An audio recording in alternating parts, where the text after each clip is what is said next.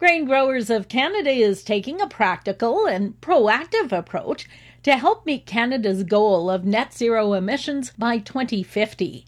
The group says it's important that farmers are at the table and have announced plans to create a climate solutions initiative, Road to 2050. The federal government already setting a national fertilizer emission reduction target of 30% below 2020 levels by the year 2030. Brandon Leslie is the GGC's Manager of Policy and Government Relations. You know, when we look at yield increases, especially at a time right now when we're seeing, uh, you know, global food insecurity at a level we haven't seen in generations, uh, we had short carryover stocks of, of a number of commodities, and now with the you know the devastating war in Ukraine, uh, we have supply chain disruptions, shortages. There there's a real worry out there, and so now's not the time for Canada to to be backing down on the amount we're producing, and so we'll certainly be relaying that message uh, to government in terms of fertilizer uh, emission reductions that that we need to be a, a global superpower, but you know, we believe we we can do both. We farmers have for law for, for years now been adopting the 4R nutrient stewardship management practices uh, that that are uh, reduce the number of emissions while making sure that we're practically applying in a precise manner the right inputs at the right time. Uh, at the right place at the right rate. Anybody that's looked at their fertilizer bill this year, they know they want to be judicious in how they're applying that fertilizer. But it's also critical to the success of, of the crop that year. GGC Chair Andre Harpe says the farmer driven path to net zero must reflect what farmers have done and can sustainably do in the future. With the changes in spring weather patterns and the extended periods of drought we've been seeing, research is underway looking at the potential dual purpose use of cereal crops for livestock feed.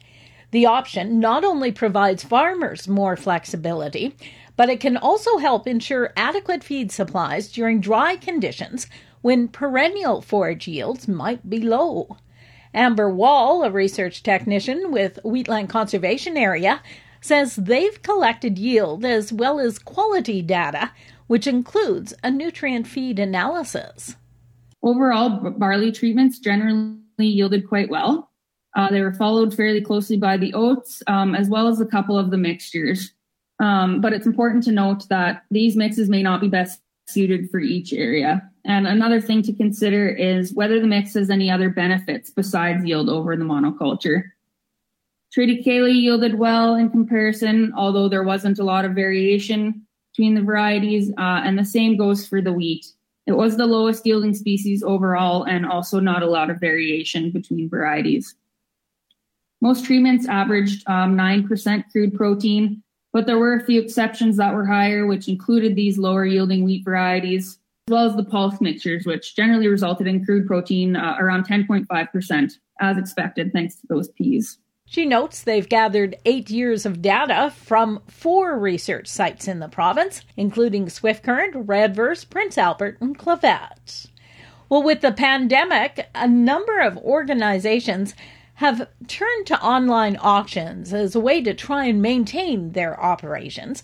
The Saskatchewan Stock Growers Association held one last year and are once again holding their Riding for the Brand fundraising auction on DLMS.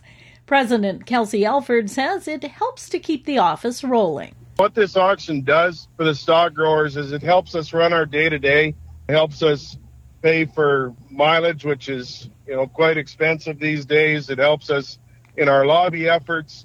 The stock growers riding for the brand fundraising auction on DLMS wraps up with a 6 p.m. soft close tonight. For Golden West, I'm Glendalee Allen Vossler.